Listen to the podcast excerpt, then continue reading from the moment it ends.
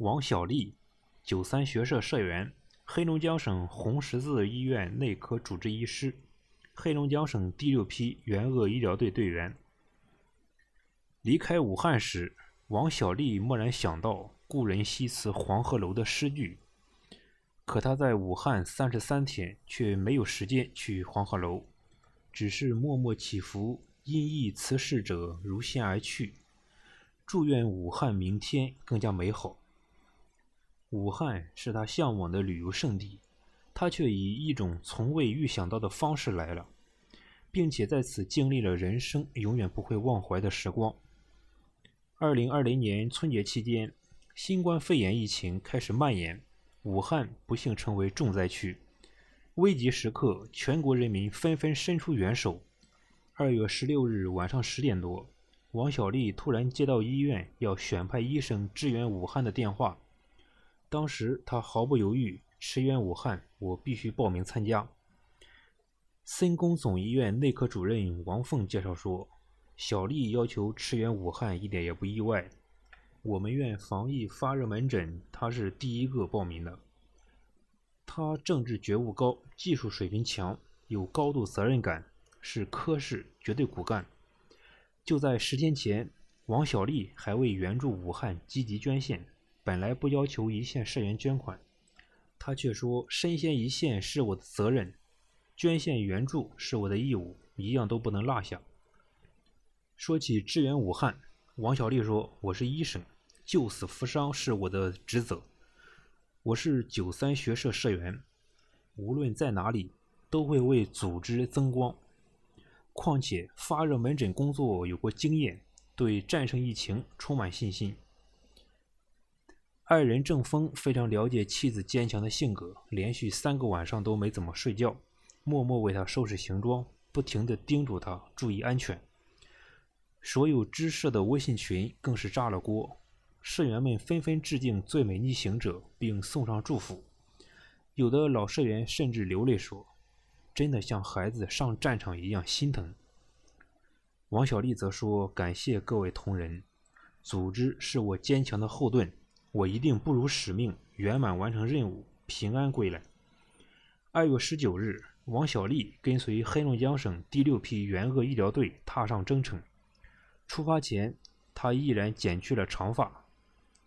其实他身体并不好，动过三次大手术，还留下后遗症。爱人常年在外地施工，他一人既要工作，还要照顾幼小的女儿。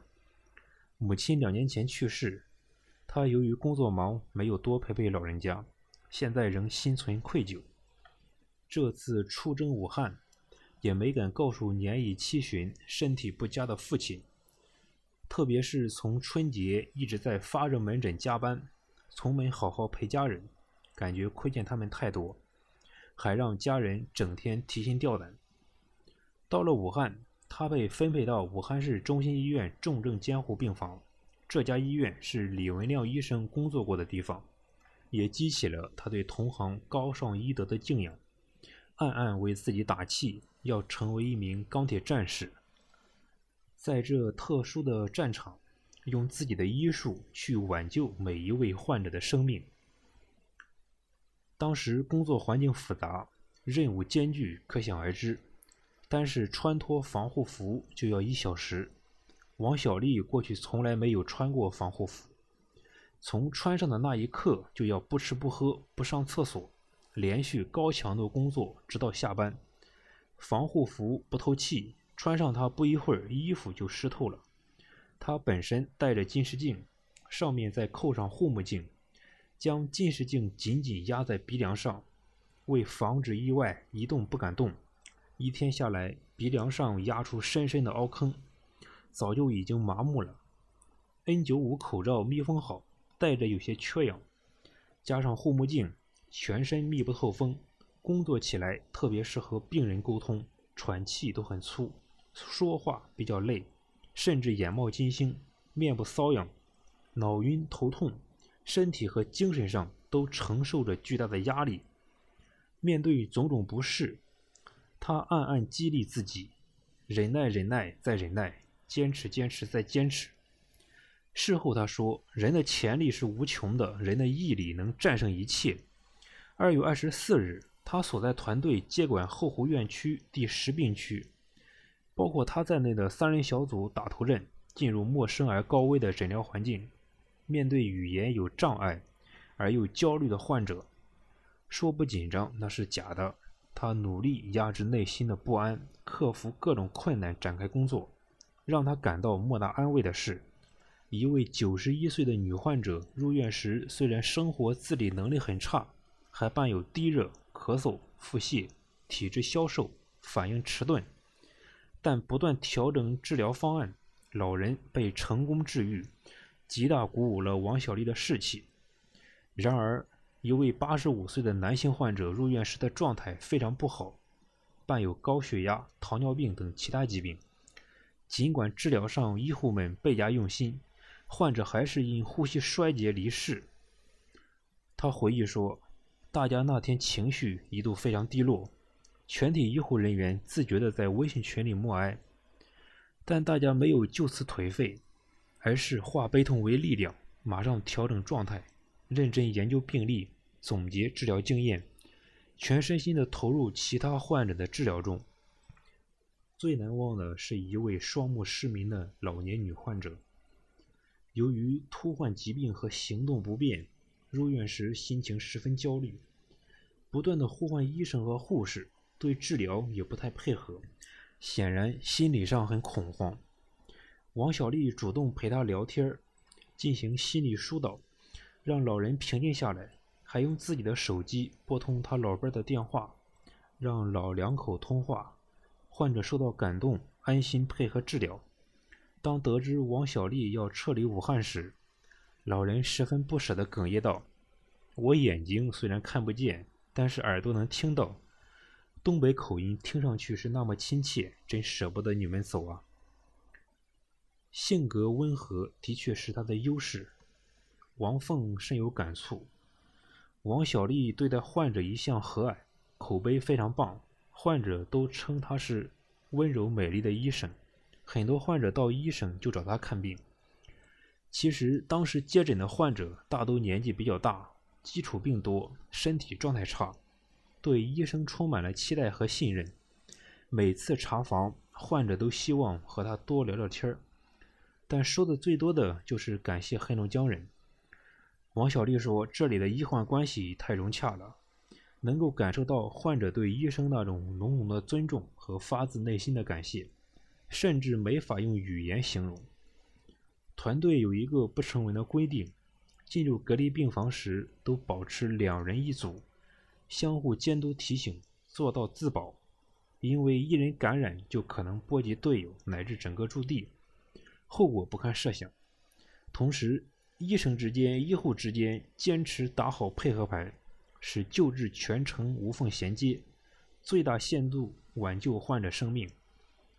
王小丽自豪地说：“这种团队合作方式提高了安全性和救治率，让我受益匪浅，永生难忘。”王凤则表示：“工作上能与同事互帮互助，有团结和奉献精神，这也是院里选派王小丽的重要原因。”让他最感动的是三月二十三日返哈时，武汉市政府组织了热烈的欢送仪式。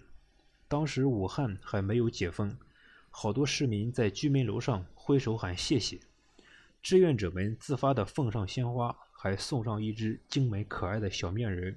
看着车队外边不停挥手高喊的人群，王小丽心潮澎湃，感慨自己在武汉这一个多月太值得了。当武汉市中心医院从车旁闪过，逐渐消失，他的眼泪禁不住地流了下来，心里涌起了深深的留念和不舍。他说：“武汉人的坚强、乐观、勇敢，给他留下了深刻的印象。我能和他们在一起并肩作战，感到非常骄傲和自豪。”王小丽坦言，在武汉最惦记的就是六岁的女儿。每当女儿说“妈妈，我想你，你什么时候回来呀”，就感到心酸，但自己坚持不流泪，希望为女儿做坚强勇敢的榜样。后来，为减少情绪影响，他索性忍着不和孩子通话，他还跟父亲撒谎说在单位出发热门诊，需要与家人隔离。回哈说出实情时，老父亲沉默了半天，说：“我为有你这样的女儿骄傲和自豪。作为一名医生，国家需要时你就得上。”回顾援鄂历程，王小利感慨万千。参加这场没有硝烟的战斗，我感觉到了一种淬炼。业务水平和组织观念都有所提高，今后我会更加努力工作，不负组织的培养，更好的回报社会，实现人生价值。正如央视送给医务工作者的话：“每个时代都有不同的英雄。”二零二零年春天，战斗在一线救死扶伤、迎难而上的医护工作者就是伟大的英雄。王小利就是其中之一，社员们都夸赞说。他坚强的性格和果敢的精神，恰如武汉市花梅花的品格，高尚不屈，铁骨铮铮，令人望之肃然起敬。